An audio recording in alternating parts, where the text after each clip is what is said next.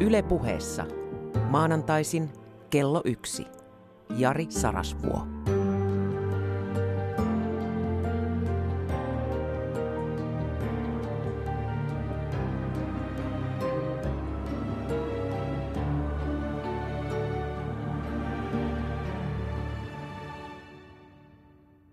Nyt vaikuttaa, rakas ystävä, siltä, että me pääsimme sittenkin lähetykseen. On nimittäin viimeisen Yle Puheen monologin aika. Kiitos, että saan olla vielä tämän hetken kanssasi. Alku lähti niin kuin oltaisiin oltu ihan ensimmäistä kertaa radiota tekemässä. Ehkä se on sopivaa. Pääsemme palaamaan johonkin sellaiseen, mikä kerran tämän käynnisti ja tämä on niin kuin kotiin tulisi. Todellakin tämä on viimeinen hetkemme yhdessä. Tämä yhteinen taival ei ole ollut vähäinen. Kiitos Juri Franskan ahkeran työn siellä Destinautti-sivustoilla. Hän teki minulle tämmöisen koonnin näistä keväällä 2013 alkaneista lähetyksistä. Toden totta, niitä on 74 lähetystä ällistyttävästi 90 tuntia, siis varttia vaille neljä vuorokautta vapaamuotoista ääneen ajattelua putkeen. Tässä ja nyt syntyvä sisältöä. Se on ihan julmettu määrä. Melkein neljä vuorokautta putkeen, 90 tuntia. Epävakaata, ennustamatonta, virheellistä, ristiriitaisuuksien saastuttama. Ja siksi niin tasavertoista äh, minun ja kuulijan välillä ja hedelmällistä. Jos olisi täydellistä, niin tämä olisi vieraannuttavaa, koska silloin tämä olisi, niin kuin sanotaan, von oben, top down, ylhäältä alas. Kiitos Juri. Kiitos myös Johanna Kukalle, jonka ansiosta hahmotin vasta eilen todentoilla tätä, tätä yhteistä matkaamme. Tässä on useita kertoja langettu loveen ja tänään viimeisen kerran. Ja vedetty aika vaikeaselkoisia virsiä – mutta mikä kummallisinta, niin tälle ilmaisumuodolle on todellakin löytynyt iso ja intensiivisesti osallistuva yleisö. Ihmeellistä. Tämmöinenkin on mahdollista. Nyt moni pohtii, että minkä takia mä lopetan nämä monologien ääntöhengittelyt täällä Yle puheella. No siihen on terveyssyy. Joudun turvautumaan tämmöiseen äh, leikkaushoitoon, josta toipuminen sellaiseen kuntoon mitä tämä monologi esiintymismuoto edellyttäisi, niin se kestänee aina sinne vuoden 2019 alkupuolelle. Olen siis telakalla, remontissa. Joo, kaikenlaista tehdään. Ja se, että onko sitten alkuvuodesta 2019 minulla enää paikkaa sen aikaisessa Suomessa ja Yleisradiossa – mahdollisuutta tehdä tällaista ohjelmaa, niin se jää nähtäväksi. Nyt uskallan toivoa, että tämä olisi mahdollista. Mutta maailma ehtii muuttuu kovasti tässä välissä. Tiedä mitä kaikkea, mitä kaikkea meitä kohtaa. Mm. No mutta hei, siitä on turha murehtia tai haaveilla just nyt, kun on niin paljon parempaakin tekemistä – ja mikä se parempi tekeminen on? Se on sinun palvelemisesi, rakas ystävä. Viimeistä kertaa. Tänään saan pohtia ääneen uuden alkua, siis muutoksen mahdollisuutta sillä tasolla, jolla maailmanmeno on kaikkein merkityksellisintä, eli sinun ja minun yksityisellä tasolla. Siis ihmisen mittakaavan tasolla. Niin se on, että henkilökohtainen on poliittista, vaikka tämän hienon ajatuksen luojat ja levittäjät eivät aina sitä omaa ajat, oivalluslastaa jaksakaan rakastaa. Mutta ei se mitään. Öö, keskeinen motiivi itselleni tehdä nämä 74 lähetystä on yrittää ymmärtää tätä aikaa ja ihmistä – sitä kautta itseäni ja lähimmäistäni. Ja tässä maailmanajassa, missä me elämme, niin mä en enää usko mihinkään messiaaniseen johtamisen muutokseen tai systeemimurrokseen. Enkä tietenkään toivo mitään vallankumousta semmoisessa muodossa, että heikkojen kärsimys räjähtäisi kauhistuttavalle tasolle. Se muutos, mihin mä uskon, se tulee henkilökohtaisen tasonoston kautta. Ja jos se saa nousta joukkoliikkeeksi, siitä tulee skaalalta jättiläismäinen. Eli kun ihminen onnistuu auttamaan läheistään, lähimmäistään, itseään, perhettään, työyhteisöään, seutukuntaansa ja lopulta tätä ihmiskuntaa. Mutta se työ alkaa meistä itsestämme. Se tarkoittaa seitsemän hyveen paluuta. Palaan näihin hyveisiin paljon myöhemmin, mutta me tarvitsemme seitsemän hyvettä, jotka me nostamme varmaan joidenkin muidenkin arvokkaiden hyveiden kustannuksella öö, aivan kärkeen. Ja tämä matka on pitkä.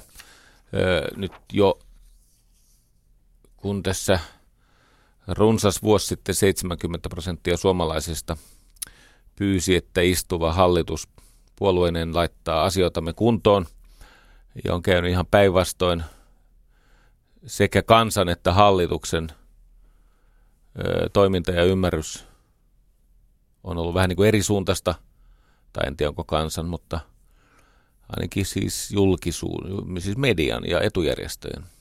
Mä jaksan vielä vähän uskoa kansaan noihin mediaan ja etujärjestöihin olen jo menettänyt luottamuksensa, niin niillä on ihan oma agenda ja se on kerran saavutettu vallan säilyttäminen, eivät he yhteisiä asioita ja No yhtä kaikki asiat eivät ole tapahtuneet niin nopeasti eivätkä helposti, kun hölmöihminen haaveilee.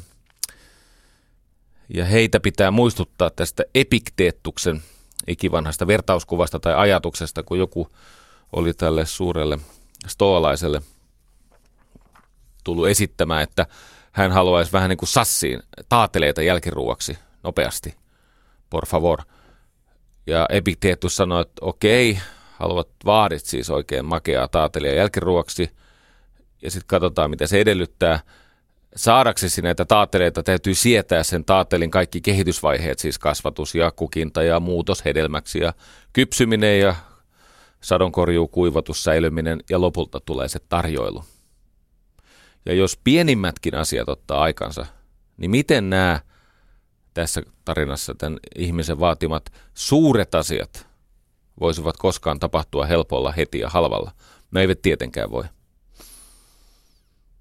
Ystävä, jos jokin asia on elämästä totta, niin se on se, että elämässä on jännitettä, jota meillä on vaikeuksia hallita. Jos tätä elämään kuuluvaa jännitettä on liikaa, niin me ajaudumme kaaukseen oikosulkuun. Se palaa se piiri, käämi, mikä liian. Se on kärsimystä. Jos taas jännitettä on liian vähän, me jämähdämme jumiin, tylsistymme, kunnes masennumme. Ja se on kauhua, vähän toisenlaista, mutta yhtä kaikki kärsimystä sekin.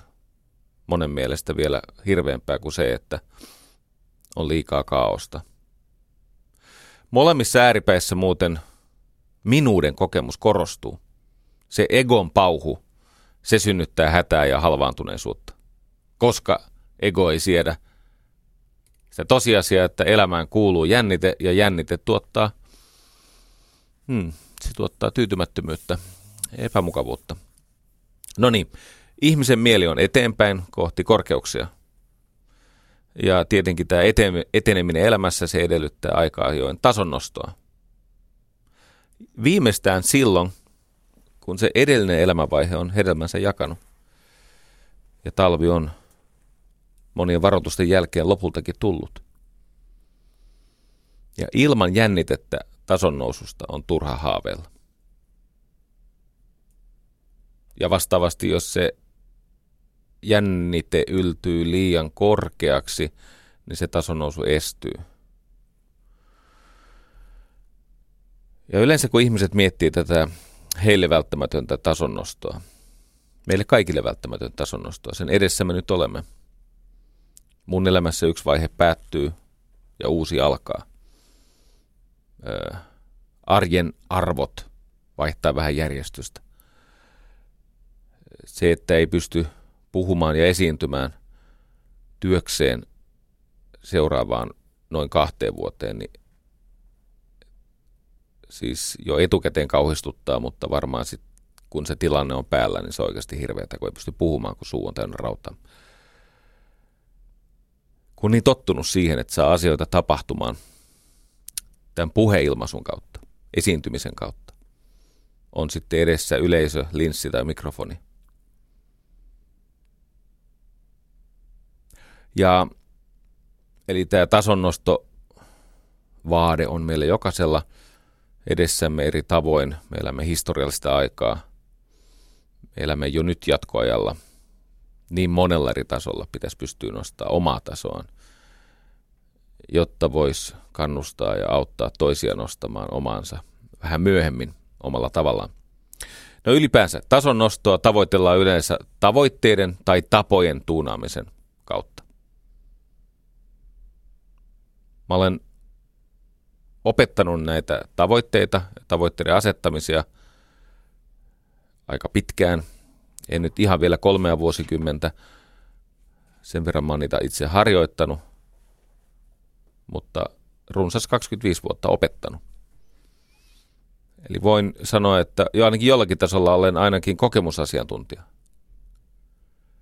Nykyisin mä olen silti sitä mieltä, että vain toinen näistä on ihan aito syytekijä tason nousulle – Toinen on sivutuote, suunnan ja standardin kertova kuriosteetti, joka siis pahimmillaan voi muuttua ansalangaksi. Ja toinen on se, minkä kautta se polku löytyy ja riemastuttavat ihmeen kaltaiset yllätykset sataa syliin. Lopetetaan jännittäminen ja todetaan, että panokset kannattaa panna tapoihin. Jos haluaa uutta elämäänsä, jos haluaa sellaista muutosta, joka on mahdollinen, todennäköinen, mielekäs ja lopulta tuo hurjimmatkin unelmat toteen, niin se perustuu tapoihin, koska tapojen avulla saa enemmän vähemmällä ja saa piristäviä yllätyksiä. Ei pelkästään tavoitteisiin liittyviä antikliimakseja. Se on tavoitteiden yksi ongelma. Kun jos tavoitteen saavuttaa, niin se on antikliimaksi. Jos sitä ei saavuta, se on pettymys. Tavat eivät ole samalla tavalla emotionaalisesti vaarallisia. Tapojen kautta ihminen saa tilaisuuden lopultakin löytää, niin, löytää sitä kaiken muuttavaa myötätuntoa itseään kohtaan. Mietis tätä myötätuntoa aivan.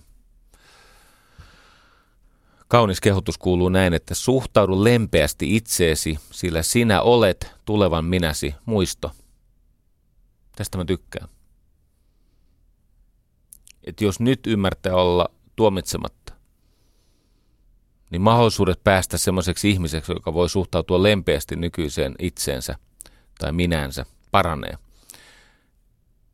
Tämä ymmärrys siitä, että minä olen tulevan minäni, muisto. Ja sen takia kannattaa itsensä suhtautua lempeästi, jotta tavoilla olisi joku mahdollisuus. Mm. Tämän oivaltaminen raivaa muuten tilaa paremmille tavoille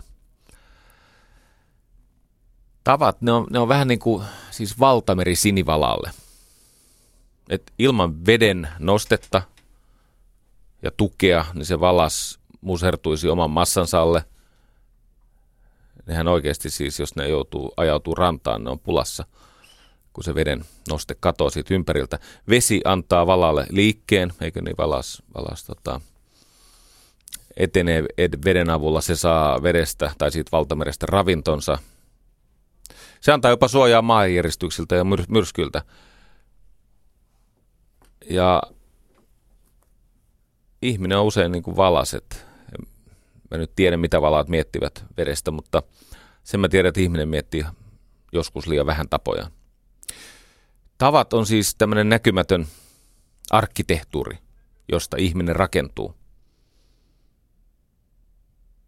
Se ei ole ainoastaan se suuri suunnitelma tai piirustus, joka toteutuu sitten rakennuksena, vaan se on sitä jokapäiväistä rakentamista, mutta me emme huomaa sitä näkymätöntä arkkitehtuuria, josta me rakennumme. Ja tämän takia tavat on, no on paljon muitakin syitä, mutta ylipäänsä tavat on tavoitteita tärkeämpi vipu sille, joka haluaa elämältä enemmän ja parempaa.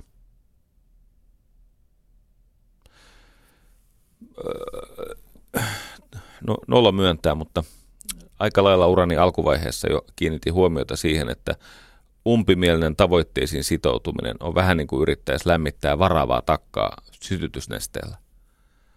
Et parhaimmillaan siinä saa nokisen naaman ja sitten pahimmillaan tapahtuu jotain paljon ikävämpää.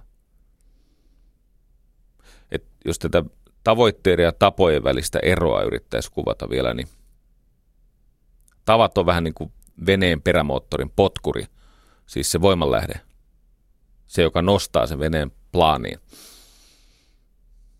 sieltä veden vastuksesta siihen, niin että veneestä tulee niin kuin siipi.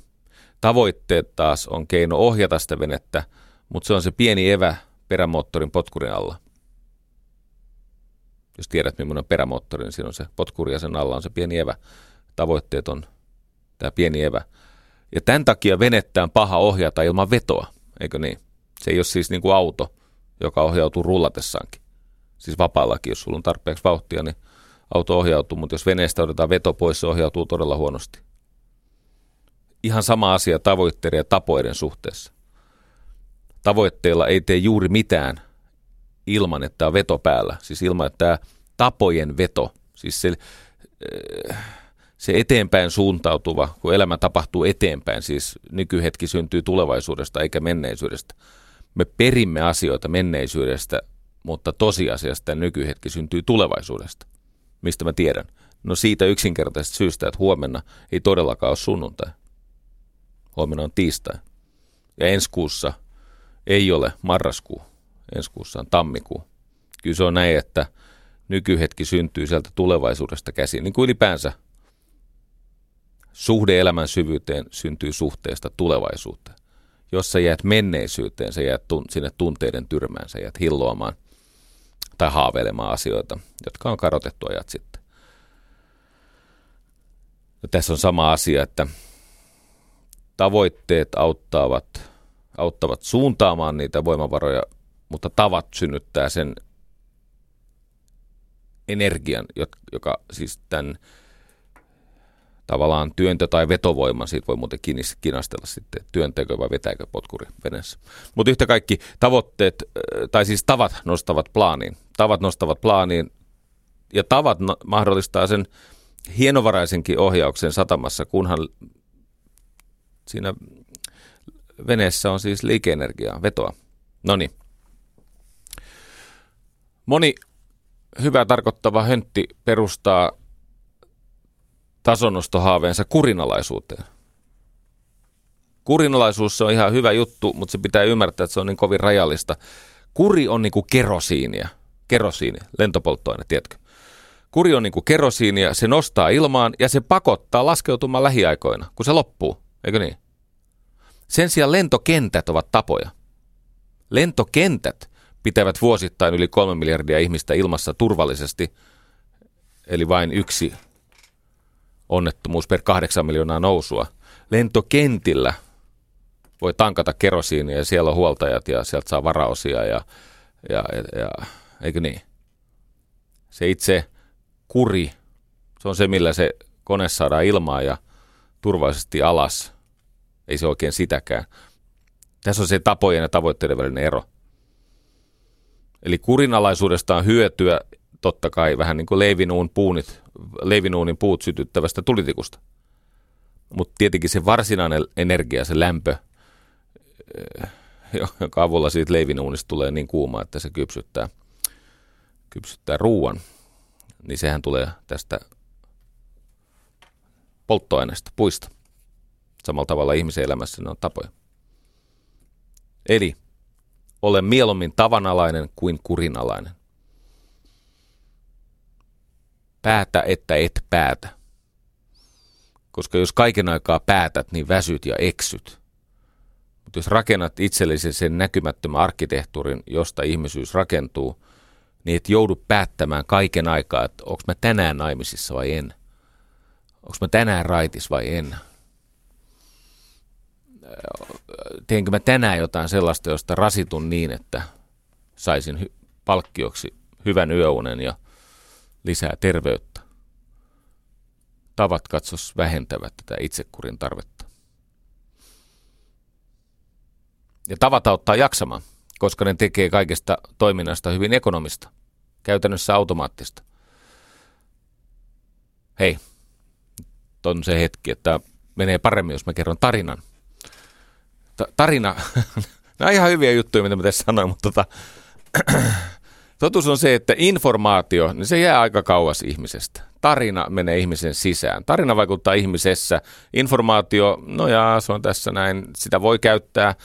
Ne, joilla on suhde siihen asiaan, mistä informaatiota tuotetaan, he voivat hyötyä siitä lisäinformaatiosta. He, joilla suhde on etäinen tai kielteinen tai olematon, niin heitä ei juuri lisätieto auta. Sen takia tarvitaan tarinaa. Eli kerronpa tarinan tapojen voimasta. Tämä tarina kertoo ensin Gracie Allenista. Gracie Allen, Gucci. Joo, hän oli yhdysvaltalainen komedienne. Yksi näistä ensimmäisistä naiskoomikoista. Pioneeri siis. Öö, Gracie liittyy 14-vuotiaana, eli siis 1909 Vaudeville seurueeseen. Ennen oli semmoinen teatterimuoto kuin Vaudeville. Siellä oli jos jonkin näköisiä taikureita ja tosi lyhyitä tämmöisiä kohtauspätkiä. Ja se oli vähän niin kuin sirkuksen ja teatterin ja konsertin, kaikkien näiden yhdistelmä, Vaudeville. Se oli, se oli jukkiksia ja urheilijoita ja joku lausui jonkun runoja. ja se oli hyvin viihteellinen, tämmöinen erittäin runsas.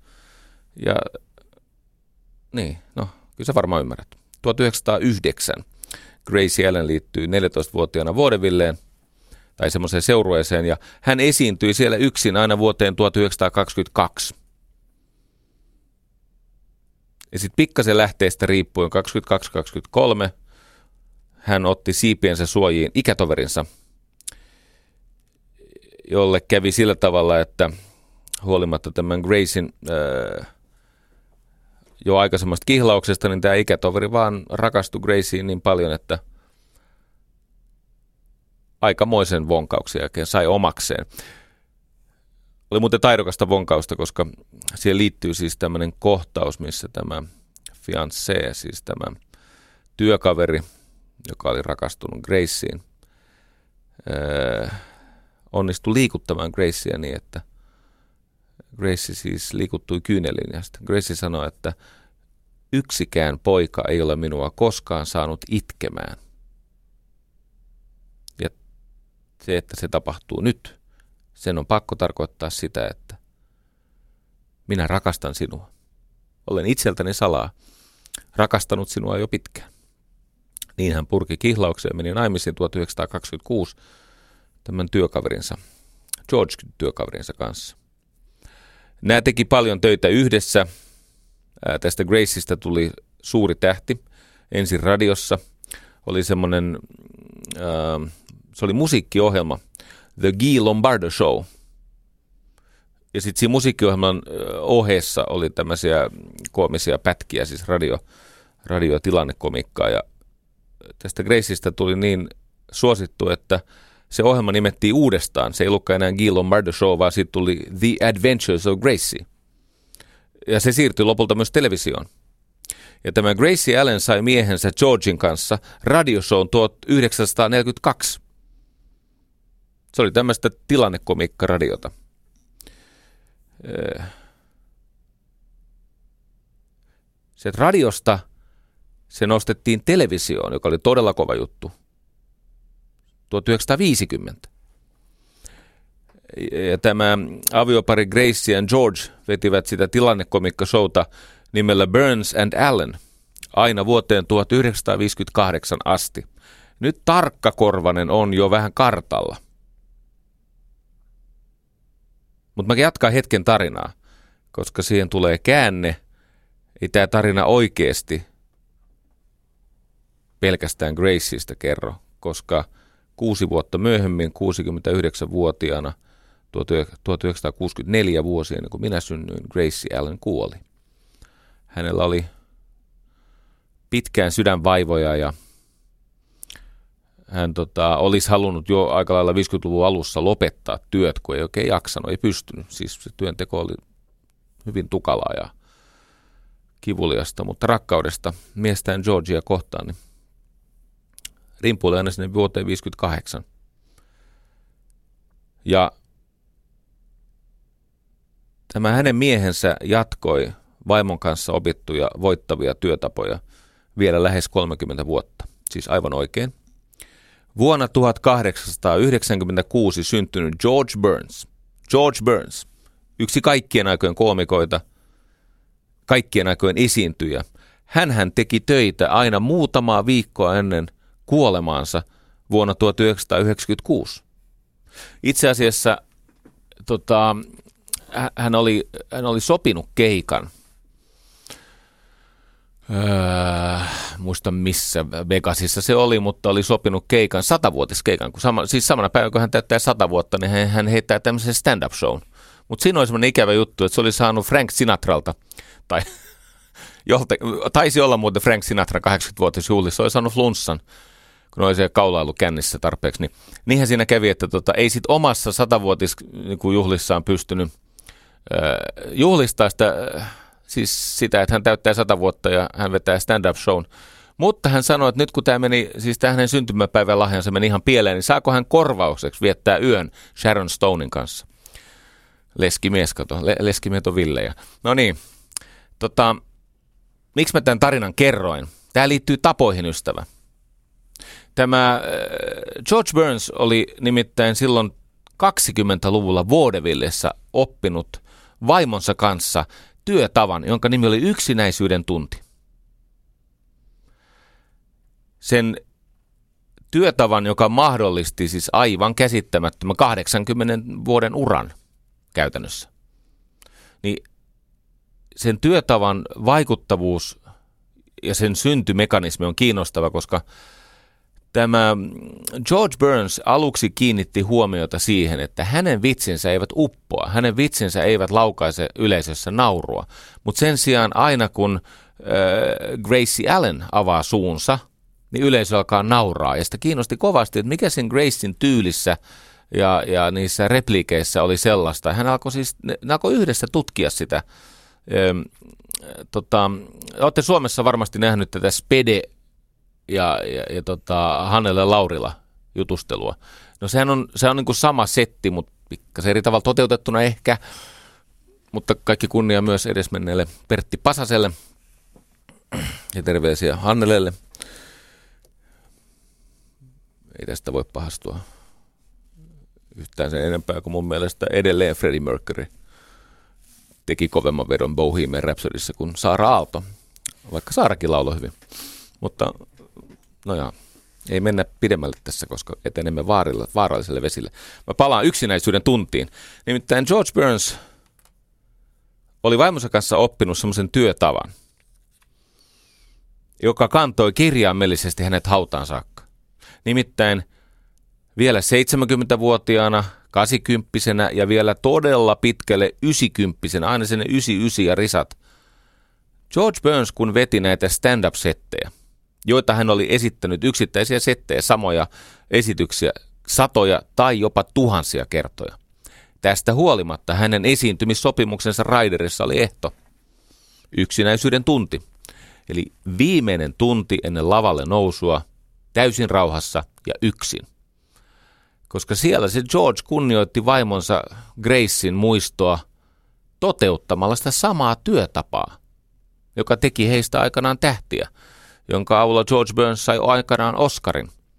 Hän siis, kuvitelkaa, että sä oot vetänyt jotain juttua tuhat, tun, tuhat kertaa, varmaan tuhat tuntiakin, niin edelleen sä opiskelet sitä sama aineistoa, mikä on muuten pikkasen tuttu tämmöiselle ihmiselle, jolla on aika kehittynyt työmuisti ja joka ne tietää, joka ymmärtää jotain esiintyistä tai näyttelijöistä, niin ne oppii sanoja ulkoa nopeammin kuin normaali väki. Hän opiskeli, harjoitteli, testasi nakutti yhä syvemmälle lihasmuistiinsa sitä rutiinia jonka hän olisi taatusti osannut ulkoa 40 asteen kuumeessa kesken horroksen ämpärisellä jääpaloja lavalle herätettynä. Tästä tulee sanonta prepare to be spontaneous. Valmistaudu, jotta voisit olla tilanteessa täysin vapaa. Hän nimittäin poikkesi siitä omasta setistään, jos jotain vielä hauskempaa oli ulottuvilla. Esimerkiksi yleisö tarjosi jonkun tilaisuuden. Se oli hurja se rakkaus George Burnsin ja tämän Gracie Allenin välillä. Viimeisenä vuosinaan tai jopa vuosikymmeniltä George Burns sanoi, että, niin, että hänellä on ikävä tätä Gracea ja hän oikeastaan olisi valmis jo kuolemaan. Sitten hän sanoi, että hänellä on itse asiassa niin ikävä, että hän tekee töitä, jotta hän ei muistaisi sitä vaimoa, joka oli kuollut jo vuonna 1964. Kaveri pääsi perään vasta 96, 32 vuotta myöhemmin. George Burns sanoi, että iloisimmat ihmiset tekevät töitä ja surullisimmat ihmiset ovat eläkkeellä, koska he muistelevat elämänsä kohokohtia. Ja mä haluan olla iloinen, siksi mä teen töitä, että mä kestäisin tätä odotusta, kun ei näköjään hänellä ei niin kuin meinannut terveys pettää. Yksi syy oli nämä tavat. Hän suhtautui joka ikiseen keikkaansa niin kuin se olisi ensimmäinen tai viimeinen. George Burns oli kuuluisa siitä, että joka ikinen päivä se treenasi. Sillä oli kävelyjä, kylmiä kylpyjä, punnerruksia, äh, tota, omakehon kyykkyjä, äh, sitappeja ja neljä ranteenpaksusta sikaria päivässä. Hyvä poika. Joo. No mutta terveyskanto, ellei olisi Frank Sinatran kielisuudelmista tullut lenssua, niin voi olla, että olisi, olisi vieläkin keskuudessamme. No niin, hän muuten lausui myöskin kuuluisan versi, tai siis oman versionsa kuuluisasta treenin ja päivän kunnon välisestä erosta, ja tämä ansaitsee sitaatin. Päivän kunto on se, mikä tänään irtoo, ja treeni on se, miten valmistaudutaan siihen, mitä tänään irtoo. Ja hän sanoi, että jos jätän yhden päivän treeniä väliin, niin huomaan eron. Jos jätän kaksi päivää treeniä väliin, niin lahjakkain prosentti kriitikoista huomaa eron mutta jos jätän kolme päivää harjoittelua väliin, ainoastaan humalaiset yleisössä eivät huomaa eroa. On hyvin sanottu. No. Se on muuten jännä juttu nämä ihmiset, jotka ovat saaneet toteuttaa itseään korkealla ja kauan. Niillä on sama suhde tapoihin. He eivät niinkään puhu tavoitteista tai tämmöisestä itsensä ylittämisestä, vaan siitä, että ne tavat tekevät suuruudesta arkipäivää. Se kuuluu siihen päivän kulkuun, niin kuin joillakin se illan lasinen tuttipullo, josta saa semmoisen airbagin munien ja leuan väliin. Muun muassa runoilija Henry Wordsworth Longfellow. Nyt tämä käännös on aika julkea, mutta monta kertaa jonkun loppusoinnun takia niin joudutaan kirjoittaa se lause vähän niin kuin uusiksi, mutta ei se mitään. Hänen ajatuksensa siis suomeksi meni näin, että suuruuksien nousu korkeuksiin ei totellut äkkilennon taikaa, vaan heidän saavutuksensa kysyvät yhä vieläkin, muiden jo nukkuessa, hidasta hiipimistä yöaikaan. Se työ tehdään silloin, kun toiset jo lepää. Ja se tehdään aika tylsistä asioista, se on hiipimistä. Suuruuksien nousu korkeuksiin ei totellut äkkilennon taikaa, vaan heidän saavutuksensa kysyvät yhä vieläkin, muiden jo nukkuessa, hidasta hiipimistä yöaikaan. Pahoittelen käännöksen tasoa. Joo. Se on muuten hyvä oikeasti, kun joskus näkee, kun lyrikka on käännetty, niin siinä on mainittu se suomen, su, suomalainen kirjailija. Ja ihan syystä. Et koitapas kääntää jotain sellaista alkukielestä, jota luulet osaavasi, äidinkielellesi, jota luulet vieläkin syvemmin osaavasi, mutta et ole kirjailija. Niin tota, vaikka kuinka luulet tajuavasi sen runon, niin se kääntäminen ei ole aina helppoa. Muutosta ei tehdä, se väsytetään, se taotaan. Se edellyttää siis työtä ja tosiasioiden asioiden edessä nöyrtymistä. ihmiset eivät varsinaisesti muutu, he mukautuvat. Heistä voi tulla parempi versio siitä, mitä he jo nykyisin väläyttelevät. Siis he, heistä voi tulla parempia siinä, mitä, missä he ovat vahvimmillaan. Tai sitten ikävä kyllä joskus se mukautuminen onkin rapautumista. Ja tietenkin tämä tapoihin perustuva muutos edellyttää sen hyväksymistä, että se muutos on luonteeltaan hitaampaa ja vähäisempää kuin mihin me lapsellisesti hirttäydymme. Me vaadimme asioita, jotka eivät yksinkertaisesti voi onnistua. Tähän liittyy muutama juttu, mä ajattelin käydä läpi siinä toivossa, että tästä on hyötyä tästä viimeisestä lähetyksestä kuulijoille. Mä ehdottelen täältä asioita. Ensimmäinen on tämä, älä päätä päämäärää ennen kuin olet pannut joukon tapoja kuntoon. Siis älä päätä päämäärää ennen kuin olet remontoinut joukon tapoja.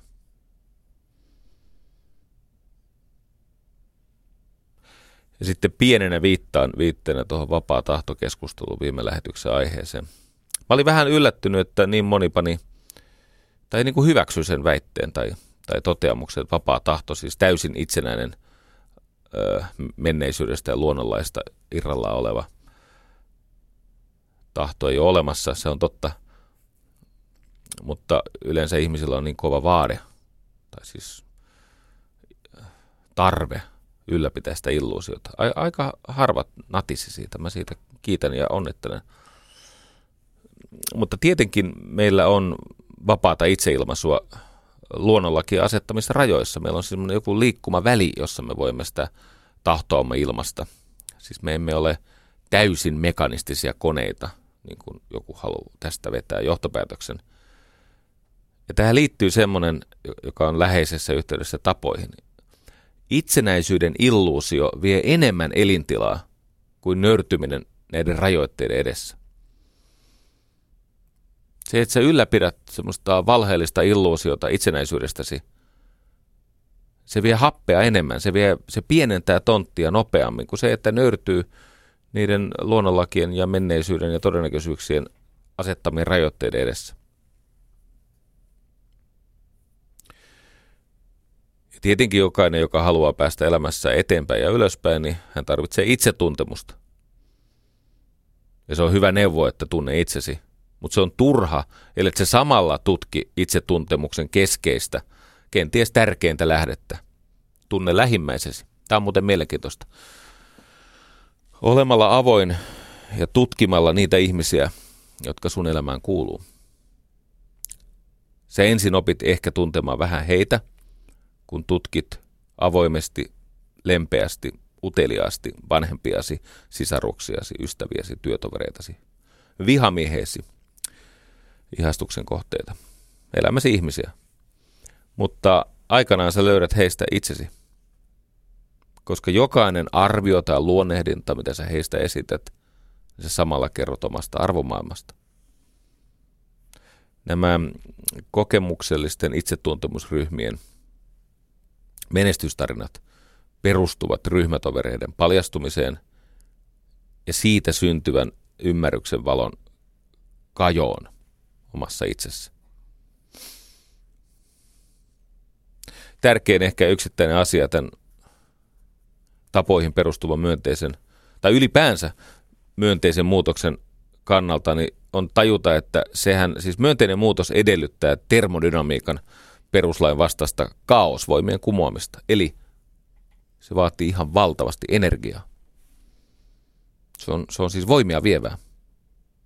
Ja jos ei muutos kuluta voimia, niin sitten se kulkee entropian eli hajannuksen lainalaisuuksien ikeen alla. Hmm. Tota, Jos lyhyesti katsoo sitä yhteisöllistä muutosta ja sitten sieltä mennään niiden omien tapojen tuunaamiseen ja siihen seitsemään hyveeseen, jotka pitää palauttaa, jos halutaan, että tässä mahdollisimman monelle käy hyvin.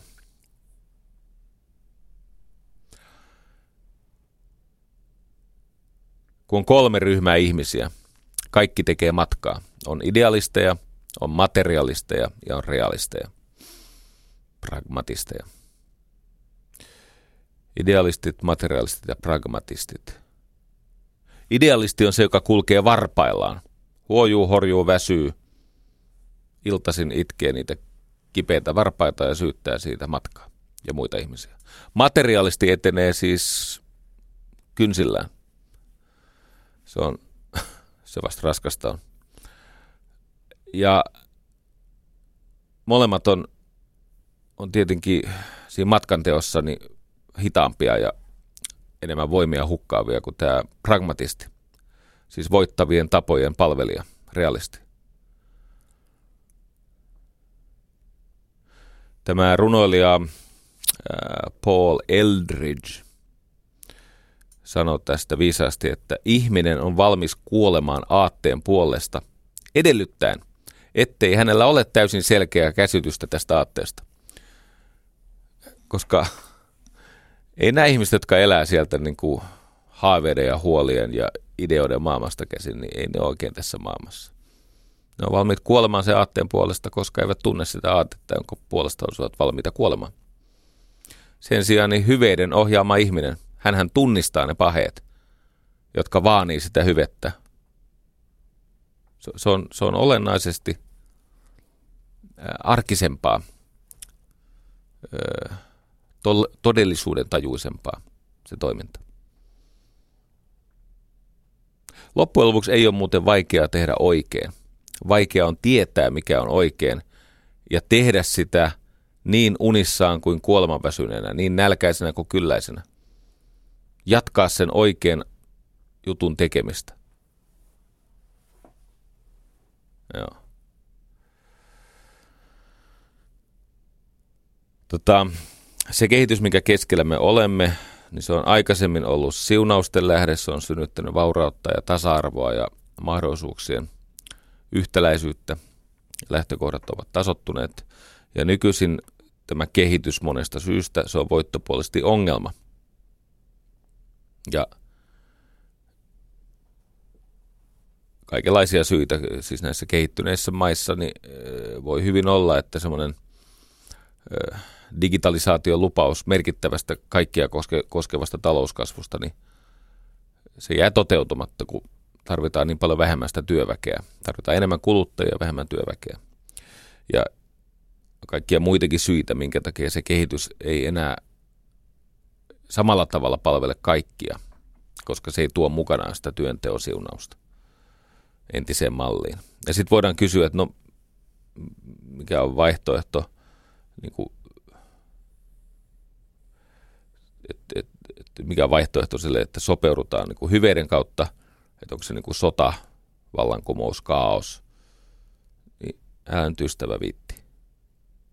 Sellaista on muuten kiva kypsymättömän ihmisen romantisoida. Mutta elämän rajallisuuden ja ihmisten valtaosa heikkouksien edessä nöyrtynyt ihminen, niin ei se kaipaa vallankumouksen kaaosta ongelmien ratkaisuksi. Kysykää nyt itseltänne, että oliko se arabikevät, oliko se hyvä juttu niille kansalaisille vai huono juttu niissä eri maissa. Joo. Eli mennään siihen, että sopeudutaan hyveiden kautta. Se on totta, että se kaauksen energia siihen palvelee vahvoja ja onnekkaita, eikä heikkoja ja huonossa asemassa olevia. Robert Frost muuten sanoi tästä hienosti, että mm, jos yhteisö ja sen kehitys ovat sinulle itsellesi sopivan mukavia, niin sä kutsut sitä vapaaksi. Se on vapautta. Robert Frost, mulle rakas. Ja sitten hän jatkoi, että kuitenkin se on niin, että vapauden hetkiä ei sinulle anneta, sun on otettava, ja monta kertaa se on toisten kustannuksella. Joo.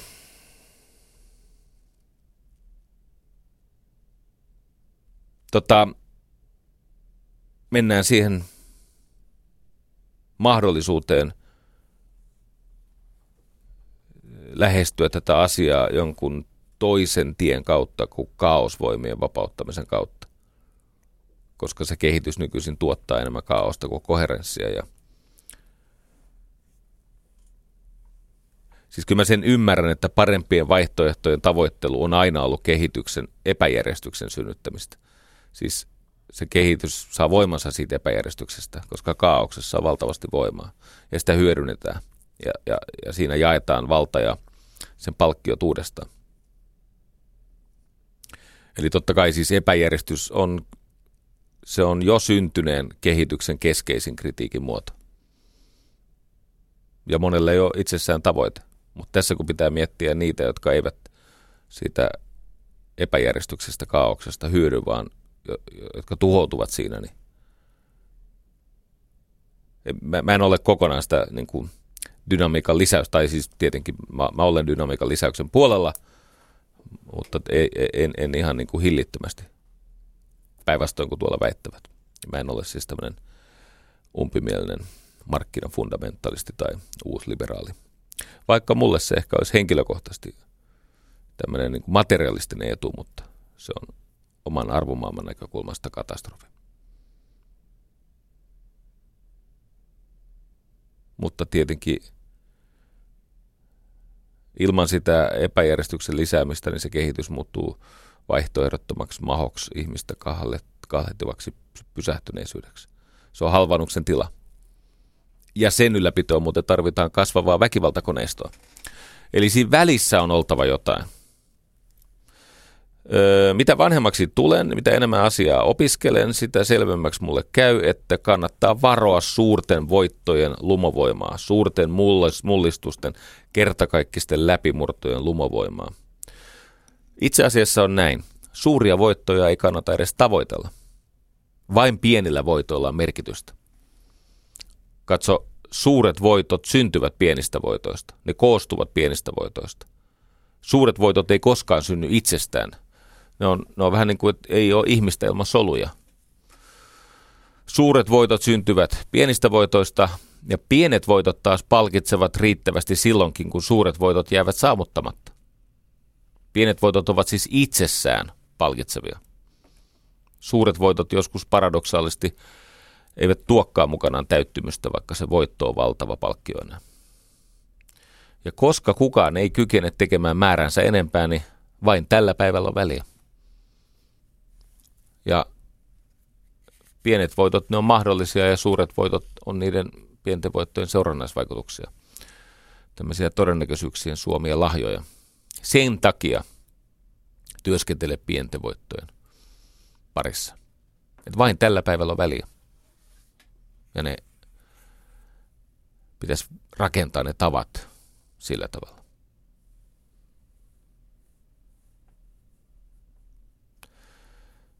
Mä tota, luin tämmöisen kirjan Gretchen Rubin, Gretchen Rubin,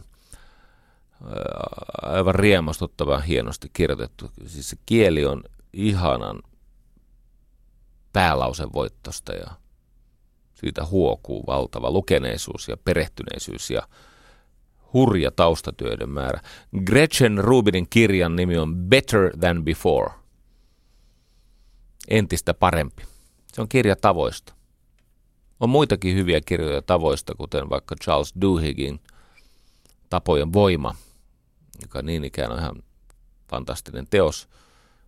Mutta kun tätä Gretchen Rubinia ei juuri muu, muut ymmärrä kehua, paitsi tietenkin Brené Brown, joka on aina paitsi oikeassa, niin hän on myös herkkänä muiden lahjakkaiden ihmisten suhteen. Se Gretchen Rubinin kirja Better Than Before alkaa ajatuksella, että imperiumeista tärkein on valtakunta, jolla hallitset itseäsi. Eli se, joka on sen oman valtakunnan keisari tai se on se varsinainen imperiumi, jota kannattaa yrittää. Mistä siis kaikki muu itseilmaisu kumpuaa? Tämä voi sanoa myöskin helsinkiläisesti, siis Tempaus Arena Svami. Matti Masa Westman sanoi, että sä et opi tempaamaan, ellet pane kärpäsiä järjestykseen päässäsi. Ole siis kärpästesi keisari. Komenna ne Marssille. Joo. Mitä ikinä toi tarkoittaa, niin se on hyvä. Kuulostaa hauskalta. Kärpäset järjestykseen. Hyvät tavat, ne on, ne on hankala hankkia. Niiden kanssa on ihana elää. Huonot tavat, ne taas syntyy helposti. Mutta niiden kanssa on helvetillistä elää. Ja sitten ne seitsemän hyvettä. Gretchen Rubin pohtii siinä kirjassa, että mitkä on ne seitsemän semmoista tapaa, jotka tekevät sitten ihmisten toisistaan, kun meillä on erilaisia tyylejä ja taipumuksia ja toiveita, niin toisistaan poikkeavat itseilmaisun muodot paremmaksi. Tämä on yksinkertaista. Mä rupesin miettimään, että jos jostain syystä ihmiset alkaisi uudestaan harrastaa tämmöistä, niin, niin tota, aika paljon tässä maassa muuttuisi. Ja tämähän on siis, mitä seuraavaksi tulee, niin tämähän on siis fasismia ja kansal, kansallissosialismia ja kaikkea muutakin ihmisarvon vastaista, mutta luettelen nämä kuitenkin nämä fasistiset ideat joka tapauksessa. Ensimmäinen on syö ja juo viisaamme. Ei ole hyväksi syödä ja juoda niin, että voi ihan helvetin huonosti ja on koko aika puuttunut kiukkuinen, masentunut olo. Ensimmäinen liittyy siis ravitsemukseen. Syö ja juo viisaammin. Toinen. Liiku enemmän ja rasitu useammin. Liiku enemmän ja rasitu useammin. Yksinkertaista.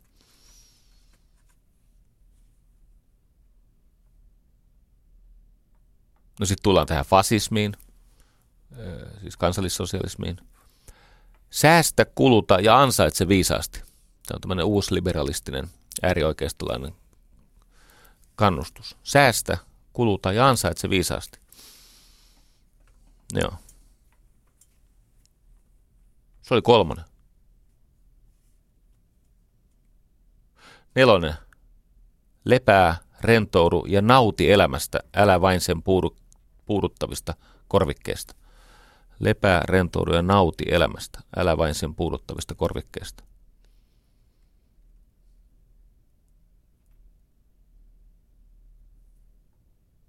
Vitonen. Aikaan saa enemmän, palvele paremmin ja vitkastele vähemmän. Musta on hyvä. Aikaan saa enemmän, palvele paremmin ja vitkastele vähemmän. Nyt on enää kaksi. Ja ajatus siis on se, että jos nämä on niiden siis arkea ylläpitävien tapojen erilainen runko, niin voi käydä hyvin. Kutonen. Yksinkertaista, selkeyttä, puhdista ja järjestä. Tämä on niin kuin konmari. Eikö niin? Yksinkertaista, selkeyttä, puhdista ja järjestä. Vaikuttaa ihmisen mieleen aika lailla. Olon ja työn tekemiseen ja siihen, kuinka mieluisa on arki, kuinka palauttavaa on vapaa-aika. Ja sitten itsestään selvästi seiska, syvennä suhteitasi. Läheiset, ystävät, työkaverit, lähimmäiset, hädänalaiset,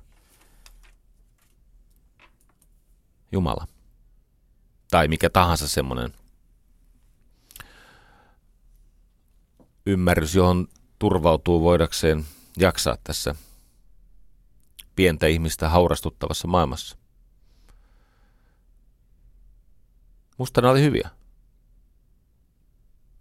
Tota, eh, kyllä mä edelleen, kun mä mietin sitä Jari Äänruuttia, niin ei, ei hän kyllä ole äärioikeistolainen. Hänellä on ihan siis viisaan aikuisen, paljon elämää ymmärtävän ihmisen ö, näkemys siihen, että tämä homma ei tällä onnellisuusetiikalla mene eteenpäin. Sitä on nyt kokeiltu ja se on täysin tuhoisa. Siis se on, se on, se on tuhonnut tämän yhteiskunnan.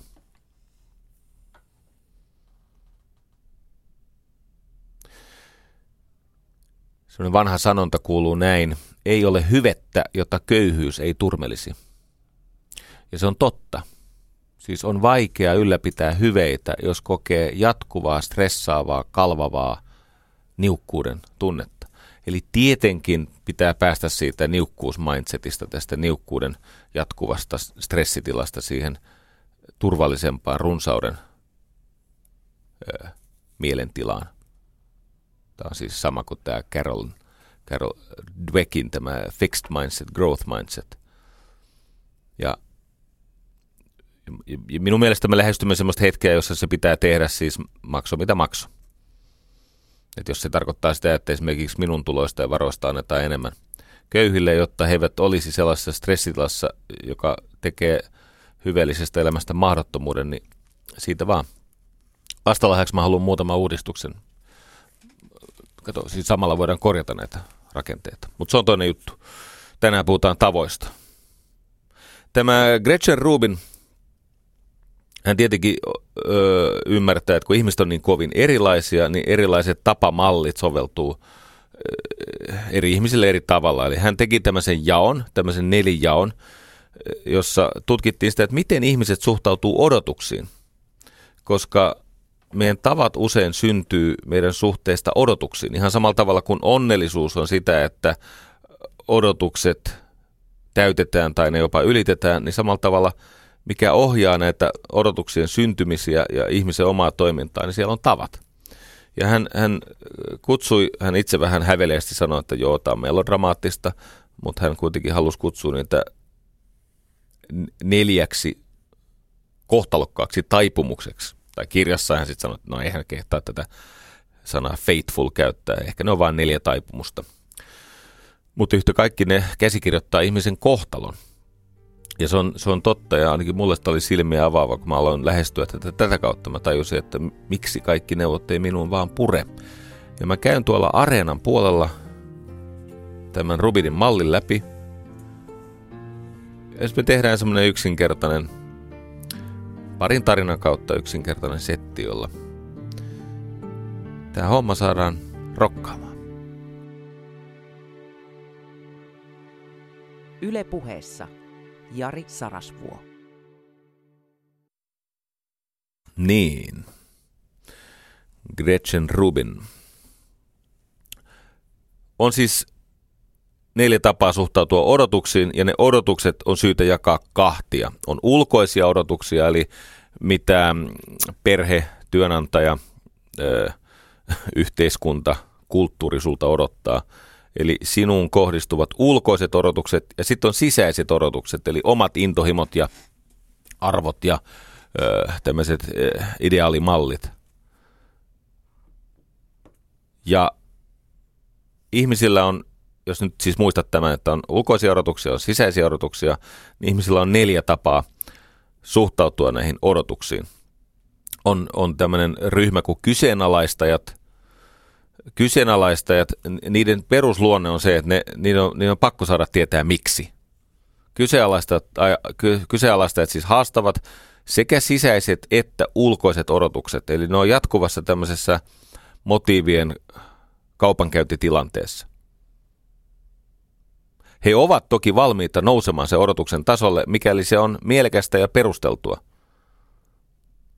Mutta niin kauan kuin siinä ei ole heidän mielestään järkeä – logiikkaa, sillä ei ole perusteluita, niin he ovat haluttomia niin kuin sokeena öö, pelkästään niin kuin säännön tai tavan tai odotuksen vuoksi tehdä jotain. Okei, se on kyseenalaista. Kakkosryhmän kuuliaiset – Kuuliaiset on niitä, jotka suostuu hyvin auliisti ulkoisiin odotuksiin, eli tekevät mitä pyydetään. Ne on joskus jopa yliherkkiä toisten ihmisten odotuksille, ei tarvitse pyytää, riittää kun se ihminen arvaa, että varmaan toi toivoo tota. Eli suostuvat auliisti ulkoisiin odotuksiin, mutta taistelevat vastatakseen omiin sisäisiin odotuksiinsa. Eli ne rimpuilee, ne ei niin kuin sisäisesti he ovat jatkuvassa tyytymättömyyden tilassa, koska eivät pysty siihen, mitä sisäisesti katsovat, että heidän pitäisi tehdä. Ulkoisesti pätevä, sisäisesti epävarma. Kuulijainen.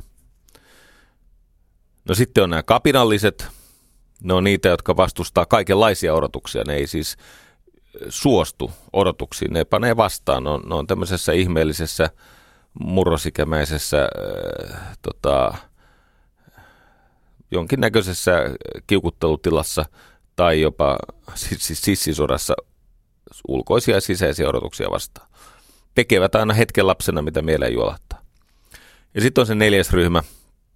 Ne on tämmöisiä kohottajia tai kannattajia. Mä en oikein osannut kääntää. Se on upholders, siis ne on niin kuin ylläpitäjiä, kohottajia, kannattajia. Ja mitäs nämä kohottajat ja kannattajat on?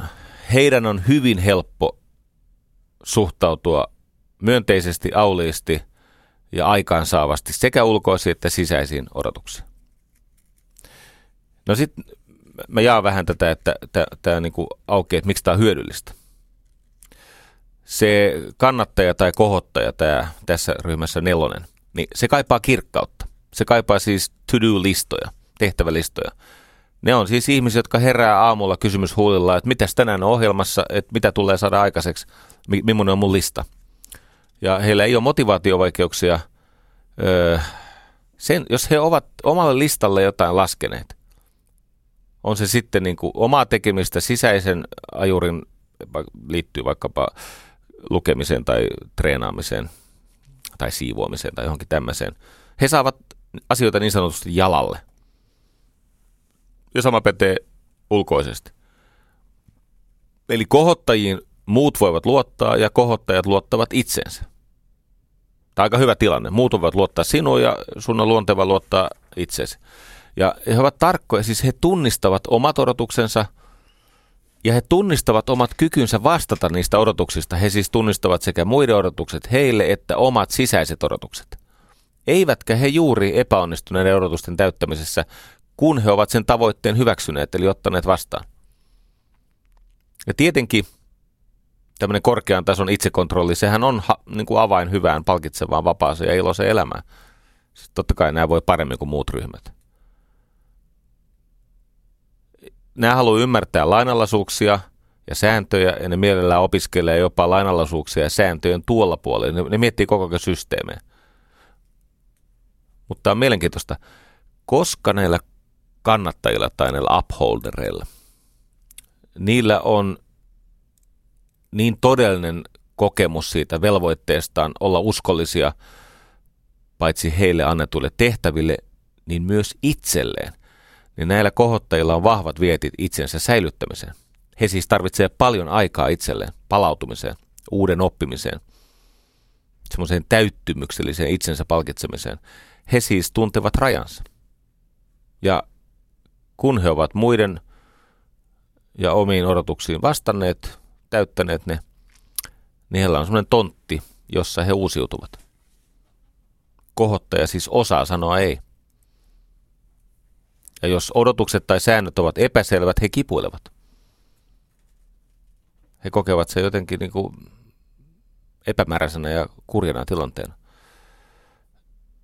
Ja sitten nämä on joskus niin sääntöorientoituneita, että ne kokee epämukavuutta, kun joutuvat rikkomaan sääntöjä.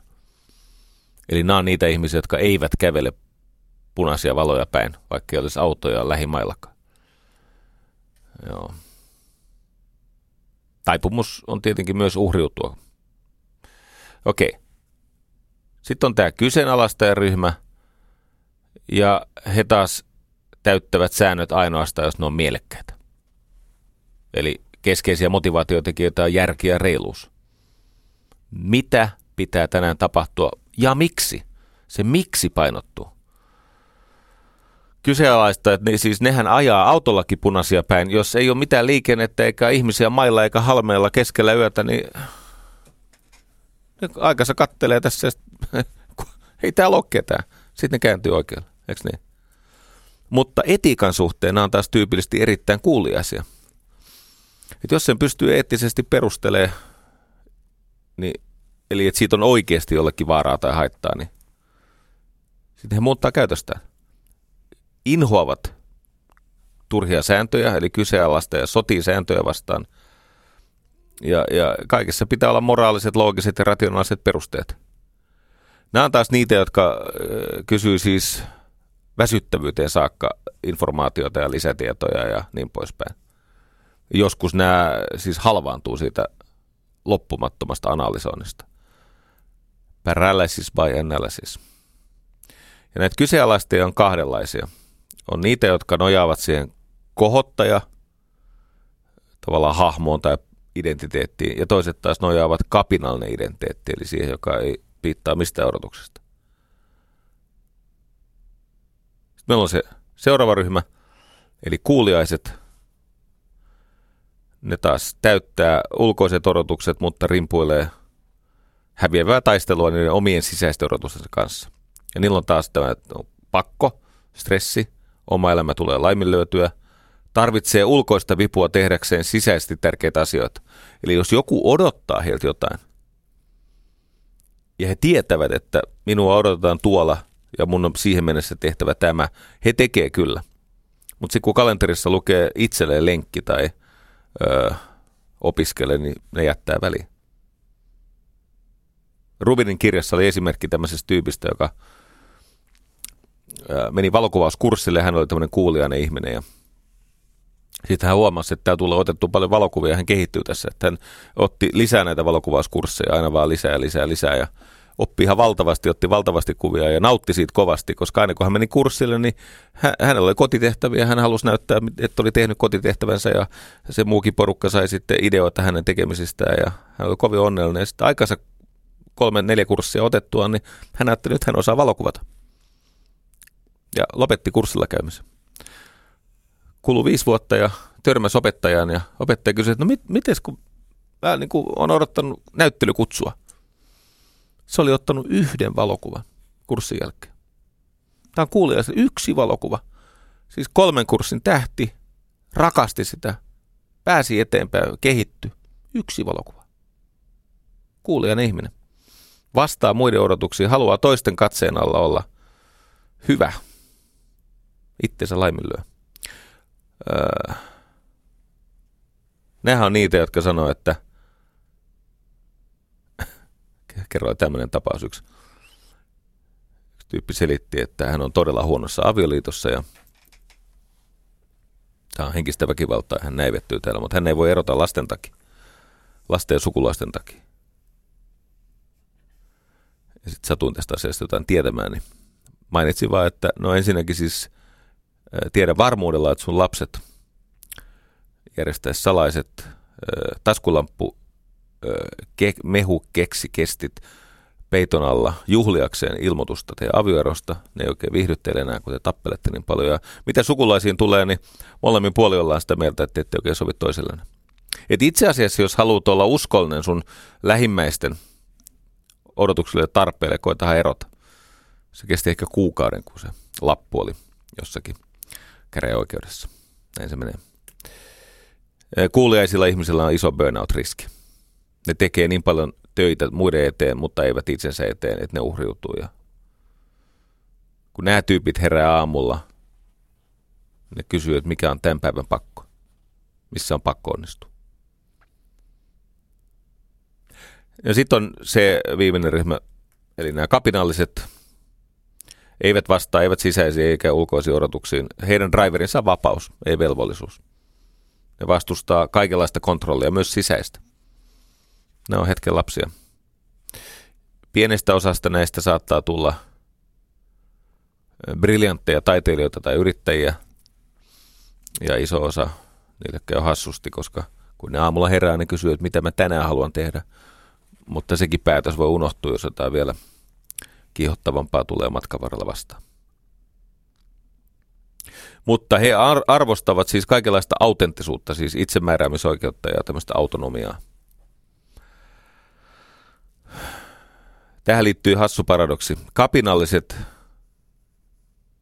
öö, saattavat pärjätä aika hyvin silloin, kun he ovat va- itse vastuuasemassa. Eli silloin, kun he saavat määrätä muita, niin silloin se saattaa mennä ihan järkevästi, suht hyvin. Ja sitten joissakin tilanteissa he tarvitsevat rajoja, jotta olisi jotain, jota vastaan taistella. Eli saattavat tarvita sellaisia rajoja, joita voi venytellä, vääntää ja rikkoa. Ja ne voi olla tosi hyviä. Siis esimerkiksi virkamiesten joukossa on ja, kirkossa on tämmöisiä kapinallisia. Eli, että siellä on niitä rajoja, joita vastaan ne saa sitten niin kuin jumpata.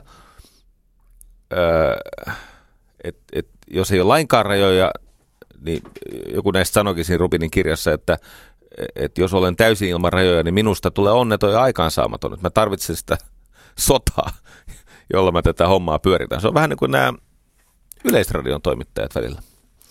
Joo, pitää olla se iso valevihollinen, jota kas jumpataan sitten. Niin. Ihan ei siinä mitään. Musta tämä on virkistävä väkeä, mä itse tykkään. Joo. Näitä on paljon siis, jos te seuraatte yhteiskunnallista keskustelua, on niitä ihmisiä, joiden siis käyttövoima on semmoinen epämääräinen, äh, raivonsekainen, tyrmistynyt, pöyristynyt tuohtumus. Jotain sellaista näkymätöntä kohtaa, jota ne kutsuu rakenteeksi, mutta ei siinä ole mitään rakenteen tunnusmerkkejä. Et ei, se, ei se ole niin kuin laki tai, tai mi, mi, se on vaan niin kuin joku, no näkymätön olematon vihollinen, joka saa sut ihan sekopäiseksi. Jännää on muuten se, että kapinalliset ovat parisuhteessa useimmiten kuuliaisten kanssa. Ja tämähän ei ole sattuma tietenkin. Kuulijainen kaipaa sitä, kenen odotus oikkuihin hän mukautuisi, että voisi laiminlyödä itseään, ja kapinallinen tarvitsee sitä, joka sietää tämmöistä paskaa. Joo.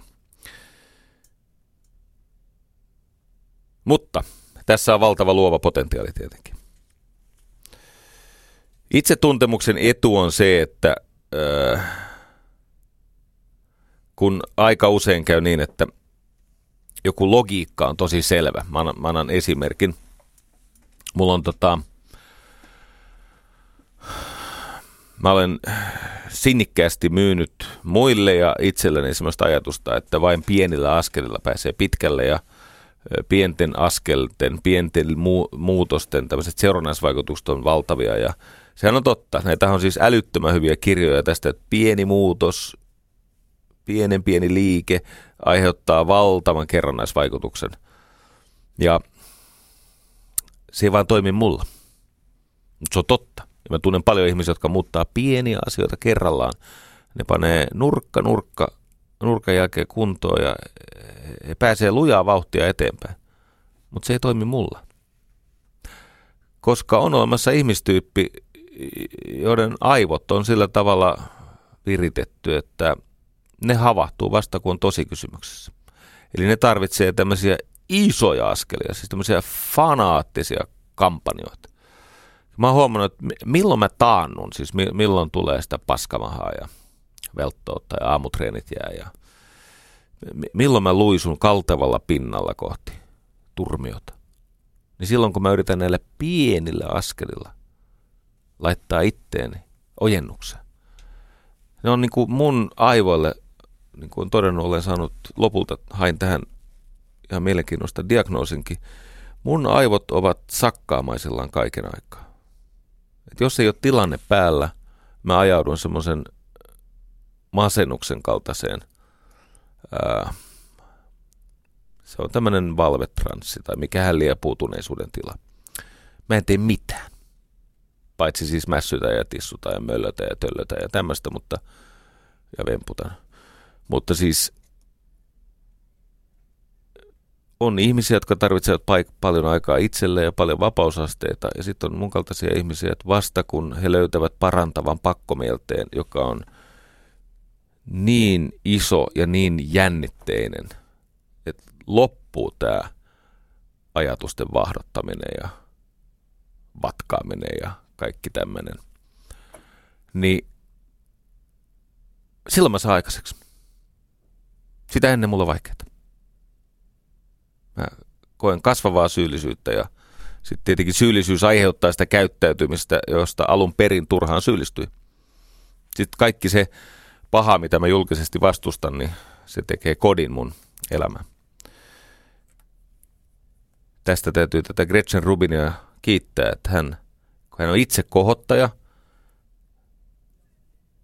Hän totesi, että kun se on pie, pieni vähemmistö väestöstä ja muut tarvitsee muita juttuja. Se oli mielenkiintoisia tämmöisiä jakoja. Mä en enää kauan tätä täällä kiusaa, mutta sanoin, että kun hän ää, näitä omia tuttujaan ja ja, tota, blogivieraita, kun se on sellainen blogi, mihin ihmiset saa kirjoittaa omia tarinoita ja sitten se ystävystyy niiden kanssa ja saa selvitä kaikkea kiinnostavaa. Niin kysyy, että sellainen iso kysymys on se, että oot sä elämässäsi lopettaja vai aloittaja? Et kun hän on lopettaja, ja tarkoittaa siis sitä, että kun heillä on kotona vaikka jotain, vaikkapa pusseja, missä on saataan kuivakeksejä tai jotain, niitä on useita, kun Amerikassa ollaan, niin hänen toiveensa on se, että yksi pussi syötäisiin tyhjäksi, jonka jälkeen sen pussi voi laittaa sinne roskiin. Mutta hänen miehensä Jamie on taas tämmöinen aloittaja, se on avaaja, opener. Eli se availee niitä pusseja, tiedätkö Että jos pussissa on vähemmän kuin puolet jäljellä, niin pitää avata uusi pussi ja pitää huuttaa, että meillä on loppu tämä. Eli se lopputulos on se, että siellä on jopa semmoisia pusseja, joissa on yksi keksi jäljellä. Ja niitä on avattu ihan valtavasti, ymmärräksä? Hän on siis, hän on tämmöinen, tota, hän ei ole finisher, hän on opener. Hän aloittaa projekteja, hän ei saa vastaavaa tyydytystä niiden päättämisestä. Ja tämä Rubin taas vastaavasti, niin hän on sitä mieltä, että e, pitää olla vähän varovainen, mitä aloittaa, koska kaiken, minkä aloittaa, pitää päättää, mutta hän saa valtavaa tyydytystä siitä, että hei, viimeinen keksi, pussi on tyhjä, ja haluanko minä tänään vielä lisää keksejä? Itse asiassa tämä viimeinen riittää minulle. Yksi on tarpeeksi, se panee pussi roskikseen ja avaa uuden pussin huomenna. Joo. Fuck you, Gretchen. Ihmiset on erilaisia. Jotkut on riskiin allergisesti suhtautuvia ihmisiä. Jotkut on puolestaan ne elää riskin kanssa. Joo. Hei. Tavat kannattaa, kun se on sisäinen arkkitehtuuri, tavat kannattaa rakentaa siltä tavalla, että siellä on ne pilarit kunnossa. Siellä on neljä pilaria. Jotta ne tavat voisivat alkaa muokkautua kohti semmoista suuntaa, että ihminen voisi hyvin. Ensimmäinen on tämä monitorointi. Se, mitä sä seuraat, sitä sä pystyt ohjaamaan, kehittämään. Se antaa tyydytystä ihminen on semmoinen, että se mitä hän seuraa, se antaa itsetuntemusta, itsetuntemus antaa itsekontrollia, itsekontrolli antaa tyydytystä silloin, kun se on sun vapautes tehdä. Eikö niin? Monitorointi, päiväkirja, kalenteri, erilaiset tavat pysyä kartalla. Paljon ihmisiä, jotka käyttää sykemittari, sykemittaria liikkuessaan, ei tietenkään siihen valmentautumiseen, eikä oikeasti edes niin sykerajoihin. Ne tykkää vaan saada palautetta siitä, että millainen mitä siellä tapahtuu. En niistä numeroista mitään ymmärrä ja eh, ihan ammattiurheilijatkin, siellä vaihtelee. Siinä on erilaisia päiväkohtaisia eroja, ja, mutta se on, se on mukava monitoroida, saada palautetta. Se on tosi tärkeä. Se on ykkönen. Kakkonen on perusta, eli tämä ylipäänsä se, minkä varassa kaikki on. Ja nyt mä, jos sallitte, mä annan uuden listan. Tässä ei ole seitsemää kohtaa, tässä on vaan viisi – mutta tämä toimii. Jos, jos näiden viiden ympärille sen tapasetti se rakentaa, niin käy hyvin. Arvaat varmaan, että ensimmäinen on uni. Pois lukien hapen ja nesteen saanti, niin uni on tärkeintä, mitä meillä elämässä on. Ihminen kestää kaikkea muuta laiminlyöntiä paljon paljon pidempää, paitsi unen laiminlyöntiä. Ensin tulee tietenkin tämmöistä asiat kuin happilämpö, nesteytys, mutta jos tämä pois luetaan, niin näistä arjen jutuista, jotka eivät aiheuta välitöntä hengenvaaraa, niin ensimmäisenä terveys menee unenlaiminlyönnistä. Sen takia ilta on tärkeämpi kuin aamu. Aamusta saa enemmän irti, kun panostaa iltaan. Näin se menee. Varsinkin siis tämän ikäisenä, niin vaikka kuinka paljon aikaa nukkua, niin jos sä oot sen illan, niin sä et vaan nuku. Okei, uni, se on ykkönen, kakkonen on liike, eli ylipäänsä se, että kun ihminen on tehty hengitystä ja liikettä varten. Kolmas on ravitsemus. No itsestäänselvyyksiä ei mennä kauhean syvälle. Todetaan vaan, että jos sä koko aika myrkytät itseäsi, niin no, kaikki on huonompaa. Jos taas se, mitä sä teet, niin antaa voimia ja puhdistaa ja suojaa, niin kaikki on parempaa. Ja sitten kaksi mielenkiintoista asiaa, jotka liittyy siihen, että ihmisellä on kapasiteettia toteuttaa itseään korkealla tasolla. Neljäs on järjestys. Eli tämä on tämä konmari juttu. Heitä pois kaikki, mikä on rumaa, mitä sä et käytä, mikä ei toimi. Luovut tavarasta, järjestä loput. Sillä on iso vaikutus mielentilaan. Ja viides tässä perusta kohdassa, eli kakkoskohdassa on lupaukset. Lupaukset on velkasuhteet. Vaikka olisi kuinka piittaamaton lupausten suhteen, niin kyllä ne kuitenkin voimia vie. Sä oot semmoisessa pienessä oikosulussa koko aika, jos sulla on paljon lupauksia ulkona, joita sä et lunasta hyvin. Lopulta siitä lupailusta tulee sellainen pakenemisen muoto. Sä lupailet selvitäksesi tästä tilanteesta siihen seuraavaan valheeseen. Eli perusta syntyy näistä neljästä uni, liike, ravitsemus, järjestyslupaukset.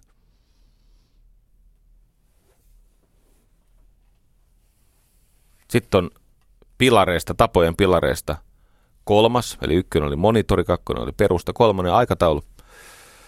Se, minkä sä aikataulutat, silloin mahdollisuus toteutua. Niin kuin olen tässäkin ohjelmassa sanonut, Jarmo Riski sanoi kerran hienosti, että sen jälkeen kun valitsee itselleen sovi, sopivan tavan liikkua, niin tärkein yksittäinen kuntoon pääsemisen ehto on päätös siitä, että milloin täsmälleen ottaen sä harjoittelet. Siinä on sama logiikka. Kun sulla on päätös siitä, mihin kellon aikaa sä teet mitäkin, niin todennäköisyys sille, että sä teet ohjelman mukaisesti tai tarpeesi mukaisesti on korkeammat kuin se, että se epämääräisesti leijuu siinä päättämättömässä iltapäivässä tai aamupäivässä tai illassa. Se ei toteudu. Aina tulee jotain. Jos ei mitään muuta, niin tuntuu raskalta vatsassa. Tai jalat on raskaat. Tai jotenkin hengästyttää. Eikö niin? Se on semmoinen epätavallinen, siis ei-rasitukseen liittyvä hengästys, tämmöinen hyperventilaatio, niin se on niin kuin alkava neuroosi, joka tulee siitä passiivisuudesta. No ja, ei se mikään neuroosi ole, mutta se on totta, että hermosto väsyy pelkästään siihen mölöttämiseen. Aikataulutus. Ja viimeinen tapojen pilari on tilivelvollisuus. Varsinkin jos olet kuulijainen tai kapinallinen, niin tarvitset jonkun tuen ulkopuolelta, jotta tavat voi toteutua. Tavoissahan on tämmöinen kaava. Jokin ne laukaisee, eli jokin ärsyke, jokin haju, näkyy, kellonaika, tuntemus, tilanne laukaisee sen tavan. Tavoilla tavoitellaan jotain, siis siinä on joku emotionaalinen palkkio, mitä tavoitellaan.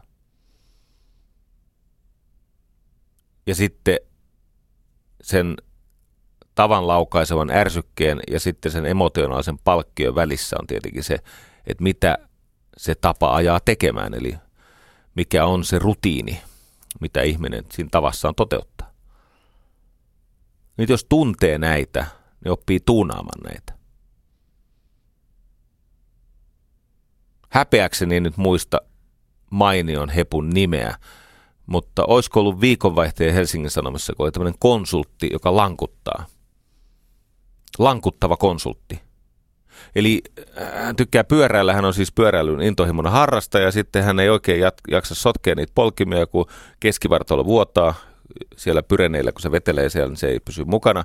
Et voi olla, että on jopa siis hapeuttokapasiteettia, mutta ei yksinkertaisesti keskivartalo pidä, jolloin se niin kehon polkimeen kohdistuva äh, impulssi niin heikkenee, niin joku sitten oli sanonut, että sun pitäisi saada keskivartalosta parempi pito, siis parempi kunto.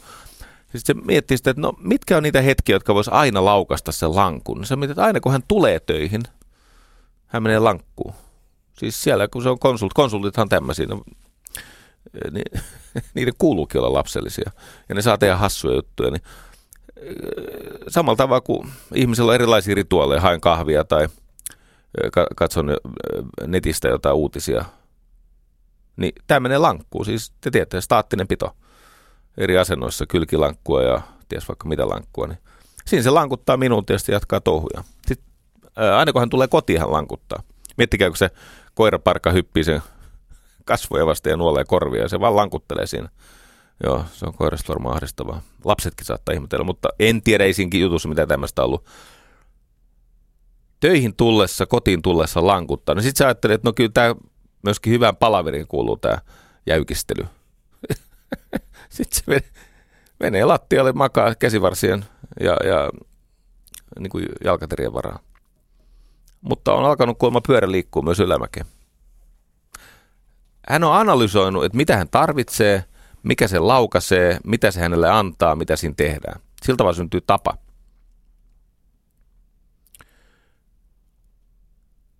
kerron toisen vastaavan tarinan. Mulla on tämmöinen tota, sullekin tuttu ystävä, sanamaagikko. Hän on vaikuttaja ja koskettaja. Sillä on vika päässä sillä kaverilla. Ja mulle läheinen ja vuosien, vuosikymmenten aikana tutuksi tullut. Kävi vaan niin hankalasti, että kun mä en tavoittanut, koska en tehnyt omia töitä, niin ajoissa mä en tavoittanut häntä ennen tänne tuloa. Eli mulla ei ole lupaa kertoa hänen tarinansa nimellä. Niin mä kerron sitten ilman nimeä. Kyllä tämä ihan tarpeeksi herkullinen muutenkin. Tämän tarinan opetus on siis se, että mihinkään kohottavaan ei oikein voi tarttua, ellei ennen, ensin päästä irti upottavasta. Et tapojen tuunaaminen on vähän kuin tikapuiden kiipeäminen, että, että sä voit tarttua siihen ylempänä olevaan puolaan, että sä päästä siitä alemmasta otteesta irti. Eli ensin pitää keventää reppua, että voi tehdä niitä sprinttejä, josta sitten syntyy niitä parempia tapoja. Mutta yhtä kaikki, tämä on, on mainio hahmo, mutta tämä on tämmöinen kapinallinen – ja sitten eräänä päivänä hän on saanut tarpeeksi ja hän koki, että siis se mikä hänellä on rakasta, niin se katoaa lopullisesti, jos hän ei hoida. Hän on siis tämmöinen, tässä Rubinin mallissa tämmöinen, eikö niin, rebeli. Ja, ja tota, pyysi mua pitkälle aamukävelylle, ja se onkin mukava työmuoto, että kävellään ja sitten voi sama, samalla tota, hengitellä ja jutella mukavan tahtiin. Niin se Aristoteleskin opetti niitä junnujaan. Lyseo tulee muistaakseni sanasta kävellä. Se liittyy jotenkin siihen, kun ne veti piti, pitkin Atenan kukkuloita. Ja käveli, kunnes kroppa oli sen verran väsynyt, että alkoi oppi taas maistua. Ja sitten ne piirteli santaa jotain, jotain trikonometrisia kolmiota. No niin, kävellessämme tämän, tämän hahmon, tämän sanamaagikon kanssa sitten juteltiin ja hän kertoi siitä tilasta ja Mä sanoin, että mikä sul on? Sanoit, kun hän jumittaa. Hän siis jumalauta, hän jumittaa. Että hän ei saa mitään aikaiseksi. Et, et, no tämä on klassista ihminen, joka elää esityksissä ja niin kuin toisten katseen alla, niin silloin kun ei ole sitä tilannetta päällä, niin ei saa aikaiseksi. Lähtönopeus ja loppuun saattamiskyky on niin nololla tasolla, että hän sanoi, että mut pitäisi määrätä varmaan holhouksen alle. Hän olisi helpompaa, jos tulisi joku paksunilkkainen täti kyttäämään häntä. Tämä on hirveetä. Mä sanoin, no mitä se maksaa sulle? Tyyppi sanoi, että kaiken. Tai siis siltava kaiken, että kaikki on niin kuin vetistä ja kurjaa ja ankeeta ja marraskuun väristä.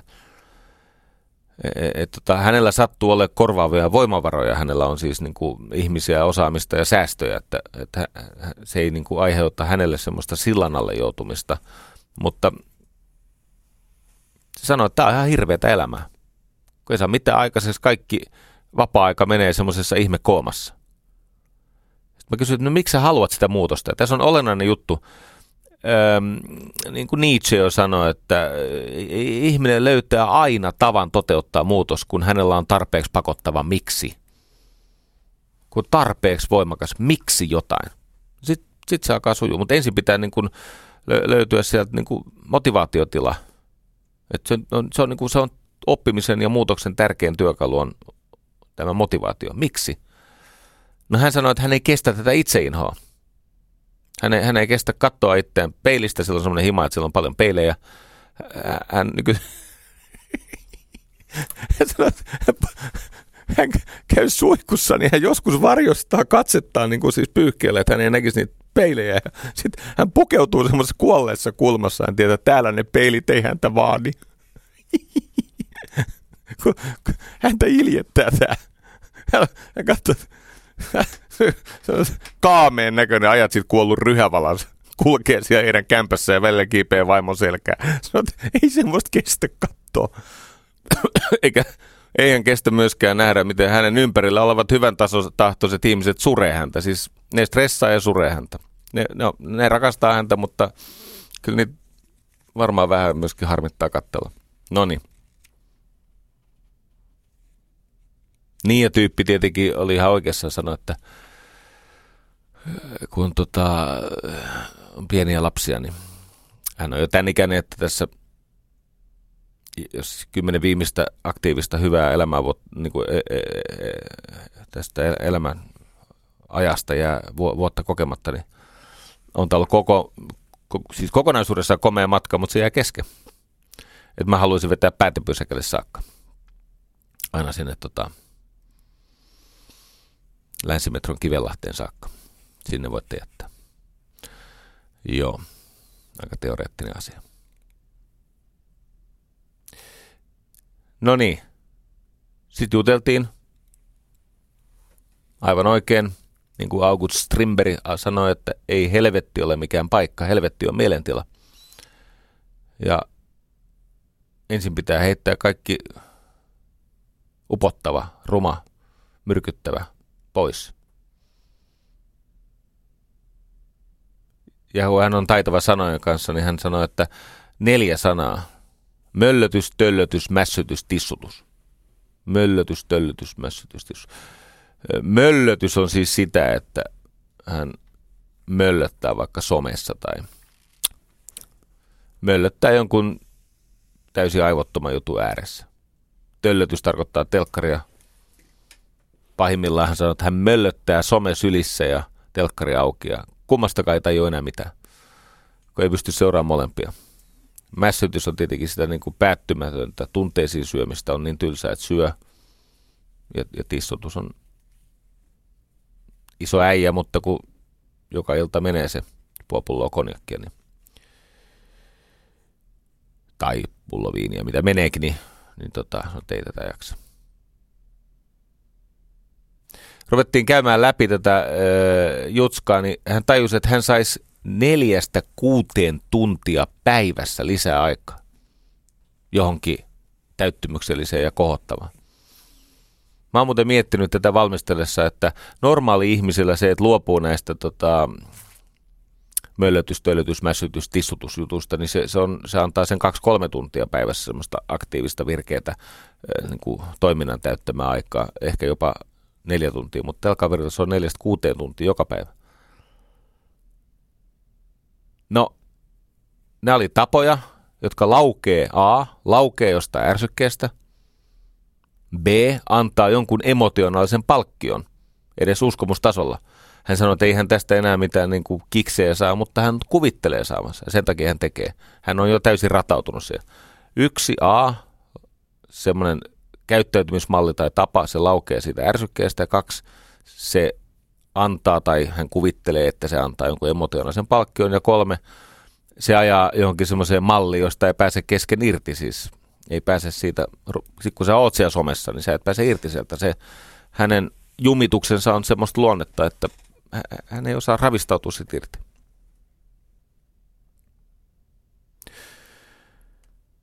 Okei, mä en käy tätä koko hänen matkaansa läpi, mutta sehän on ihan selvä, niin kuin addiktiotutkija Nancy sanoi, että jos halutaan pois jostain kahlitsevasta, niin täytyy valita – toisenlainen kahle, eli tarvitaan uusi ehdollistuma tilalle. Uusi ehdollistuma. Ja sitten se kirjoitteli, että mitä hän haluaisi niin kuin aamuistaan, päivistään ja illoistaan erilaista irti. Siellä on siis aikaista ylösnousua ja meditaatiota ja aamuvirkistymisiä ja ihan tämmöinen aamuateria ja päivän suunnittelu ja lukemista, opiskelua, kirjoittamista ja sitten on päivällä näitä kiinnostavia ihmisten tapaamisia ja lupausten lunastamisia ja illalla on leikkiä lasten kanssa ja se, että jaksaisi siivota ja huoltaa vaatteita ja ehkä jopa toinen treeni menee kaverin kanssa pelaa, pelaa sulkista ja niin poispäin. Ja sitten illalla joku tämmöinen rutiini, joka antaa hyvän yön unen. Aika pitkä lista. Ja nyt tulee se uskomaton homma. Hänen tapauksessaan löytyy yksi tapa – jonka seurannaisvaikutukset johtivat koko tämän valtavan joulupukki shopping listin, tämän kirjan joulupukille, kaikkien näiden, mitä mä tässä luettelin. Se yksi tapa oli aamutreeni. Aamutreeni. Toden totta mä muistin semmoisen jutun itsekin, että mullahan oli semmoinen ihmeellinen jakso elämässä, jolla mä olin 12 kiloa kevyempi. Mä jaksoin mitä tahansa. Siis oikeasti mä ensin soudin, sisäsoutua tonnin 3,23 ja vedin vähän puutuneella käsillä, niin vedin 13 leukkaa. Tehkää perässä. 44-vuotiaana. Vauhditon pituus, ei se mitään ihmeellistä mutta siis se setti, kun siinä oli aika monta peräkkäistä testiä, ja lyhyt palautuminen, niin, niin, niin tota, mä olin kunnossa. Mistä se johtui? Meillä oli joka aamu semmoinen porukka, jota kutsuttiin Fight Clubiksi. Meillä oli joka aamu 6.45 treenit. Treeni on 45 minuuttia. Joka ikinen aamu. That's it. Sitten loppupäivä huolehti itse itsestään. Ja Jessus, mä olin keskittynyt ja iloinen ja sain aikaiseksi ja enkä väistellyt totuudenhetkiä. Ja... Mä tällä pitkällä kävelyllä käytiin läpi, että niin, että jos sulla olisi esimerkiksi teoriassa, että sulla olisi joku porukka, että sun olisi pakko mennä tai muuten haetaan himasta joka aamu 6.30 tai 7, koska se onkaan, mutta varhain aamulla. Aamutreeni ja sitten kun se on oikein suunniteltu, niin sehän tarkoittaa, että sä et voi tissutella, etkä möllötellä, etkä vemputtaa, etkä jumittaa. No ja vemputtaa voit kyllä niin paljon kuin irtoa, mutta valvominen, huono jouni, siis kaikki muuttuu. No tällä kaverilla oli niin sanotusti mitta täynnä, hän teki ratkaisunsa. Hän teki vähän muitakin ratkaisuja, hän meni ihan tämmöiseen tukiryhmään, mutta yhtä kaikki – voin sanoa nyt, kun on sitä tyyppiä semmoisen 500 päivää seurannut, niin hieman on dramaattinen muutos niin kuin kaikilla elämän alueilla. Myös siinä, mistä sinä hänet tunnet. Hmm. Yksi viimeinen asia ja sitten on lyhyiden hyvästien aika. Luin aamun Helsingin Sanomista, että – peruskoululaiset uupuvat. Peruskoululaisilla on nykyisin burnouttia. Ja nyt jokainen voi miettiä, että johtuuko se siitä, että koulussa on alettu vaatia niin paljon enemmän, että ne on niin, kuin niin armottomat ne koulun opintovaatimukset, vai johtuuko se siitä, että näiden lasten muu elämä on tehnyt heistä niin heikkoja, että he eivät kestä 15-vuotiaalle viritettyä arkea. Ja tämä peruskoululaisten burnout ei johdu koulusta. Se oli, se oli huono artikkeli. Siinä artikkelissa annettiin ymmärtää, että ne kouluvaatimukset on tämän burnoutin lähde. Ei ole. Kyse on heikkoudesta. Ei 15-vuotias lapsi joudu burnouttiin suomalaisessa pisakoulussa ei täällä ole semmoisia vaatimuksia, ja sitä paitsi tuntuu nämä muun maalaisetkin kestävä. Emme, emme me ole geneettisesti niin paljon heikompi. Miten se on mahdollista, että Virossa on noustu, siis pojat on noussut luonnontieteessä siis ihan kärkeä? Onko sielläkin burnouttia? Kato, kun burnout johtuu siitä, että koetut kyvyt laskee, jolloin koetut odotukset nousee, ja siihen väliin repeää sellainen kuilu nimeltä arvottomuus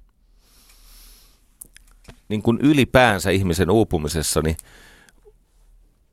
kyse on kapasiteetista vastata näihin vaatimuksiin. Ei niinkään siitä, että onko ne vaatimukset aivan sietämättömiä. Ja no, tästä voi suuttua. Mutta heikkous tulee siitä, että puuttuu tapoja, jotka tekee siitä palautumisesta varvempaa, syvempää, ja tapoja, jotka tekee onnistumisesta edullisempaa se on, se on tapoihin liittyvä haaste. Ja äh, mä haluan tässä yhteydessä kiittää siis Antti Juhani Vihuria, joka teki semmoisen kirjan kuin Mindfulness työssä. Ja mikä siinä kirjassa on niin erinomasta, no se, että hän piirtää siellä semmoisen kolmion, jonka säkin voit piirtää, kun olet fiksu. Ja siinä kolmiossa hän tota, hän jakaa sen kolmion neljään tasoon. Siis siellä on alin taso, perusta. No niin, piirräpäs kolmio joko päässä tai paperille. Ja jaa se kolmio neljään tämmöiseen niin kuin vaakatasoon, neljään kerrokseen. Ja tämä sai innoituksensa. Tämä siis Antti Juhani Vihurin teos mindfulness-työssä on, on tullut jo varmaan pari vuotta sitten, mutta aivan erinomainen teos ja siellä on tämä kuva. Ensimmäinen on perusta, eli se ykkönen, perusvoimavarat ja palautuminen. Perusvoimavarat ja palautuminen, siis se on se tase, mistä kaikki ammennetaan. Sieltä se nousee. Liittyy uneen ja ravintoon ja liikkumiseen ja näihin elämän perusasioihin, mielenrauhaa. Tietenkin ne voi pilata someilulla ja pelaamisella ja valvomisella ja, ja, ja tota, sokerisyönnillä ja makaamisella ja ky- kyllä sä sen pystyt tuhoamaan, se, jopa 15-vuotiaana se perusvoimavarat. Kakkostaso, eli se tietoisuuden taso. Ykkönen on tase, eli perusvoimavarat ja palautuminen. Kakkonen on tietoisuus, eli keskittymiskyky ja huomion suuntaaminen. Tämä on se valpas tyyni, kasassa pysyvä mieli. Se on se, kato, egon mekastus, joka synnyttää sitä kärsimystä. Keskittymiskyky ja huomion suuntaaminen. Siis koulussahan opetellaankin nykyisin tätä mindfulnessia, siis tätä että tietoinen läsnäolo, tietoisuus. Ja jälleen on keinoja tuhota tämä.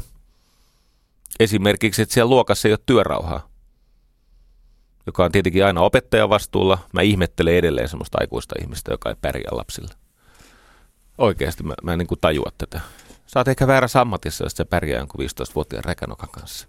Sulla on aikuisen ihmisen resurssit, sulla on koulutus siihen kakarat nauttimaan siitä niin paljon, että niille ei ole syytä terrorisoida omaa ja toisten tulevaisuutta ja sun niin, työturvallisuutta. Se on työsuojelukysymyskin. Terveisiä. Joo. Mutta keskittymiskyky ja huomion suuntaaminen. Siis kaikki ne keinot, jotka auttaa ihmistä pitämään sitä mieltään läjässä. Sitten on kolmas. Nyt tullaan niihin kapasiteettia kasvattaviin tapoihin. Eli onnistumistaidot ja käytännöt. Onnistumistaidot siis. ei, ei, tämä on niin vaikeeta. On tiettyjä taitoja, mitkä pitää ottaa hanskaan. Tiettyjä käytäntöjä, joiden sisällä niin taitoja, käytännöt siis tarkoittaa tapoja tässä tapauksessa. Harjoitellaan. Ne synnyttää kapasiteettia.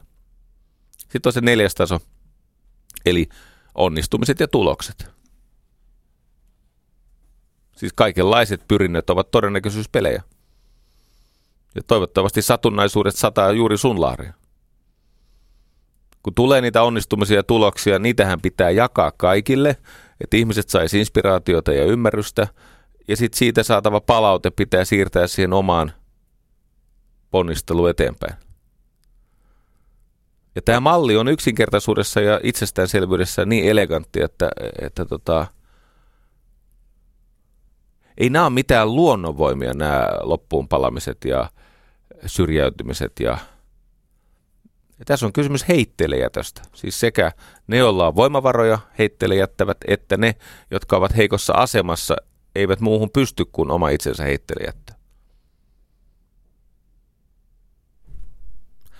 Niin se päättyi saarnaan, tämä Jari Pojan Yle monologisarja. Mutta tästähän tässä loppujen lopuksi on kysymys. Mä haluaisin paitsi siis kiittää kuulijoita ja tietenkin yleisradiota, työkavereita, Petriä ja Hanskua. Ja omassa tiimissä Jyriä – ja sitä suurta joukkoa ihmisiä, jotka on lähettänyt vinkkejä ja ideoita ja kaikkia en pystynyt toteuttaa. Ei riittänyt voimat eikä ymmärrys. Mutta niin, kiitos, että mä oon saanut tehdä tämmöistä. Moni ihmetteli matkan että onko mahdollista, että tämmöistä tehdään siis niin kuin, joo, tämmöistä on saanut tehdä.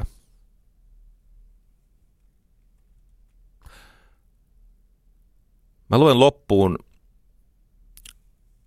sitaatin, jonka olen lukenut aikaisemminkin, mutta tämä ei kuulu lukiessa. Tämä vaan paranee. Tämä on siis peräisin Antti Kylliäisen hyveitä käsittelevästä kirjasta paksunahkaisuudesta suurisieluisuuteen. Ja tämä on Nikomakhoksen etiikasta poimittu Aristoteles sitaatti, joka summaa kaiken sen, mitä mä koitin 74 lähetyksessä ja runsaassa 90 tunnissa – omalla vajavaisella, eksyväisellä, ristiriitaisella tavallani välittää. Ja ajatus kuuluu näin. Ja jos kaikki kilpailisivat jaloudessa ja jännittäisivät voimansa hyvien tekojen tekemiseksi, yhteisö saisi kaiken tarvitsemansa ja kukin itselleen suurimman hyvän, sillä hyve on sellainen. Tämä ajatus meitä suojelkoon. Kiitos ja voimia kaikille. Yle puheessa. Maanantaisin kello yksi. Jari Sarasvuo.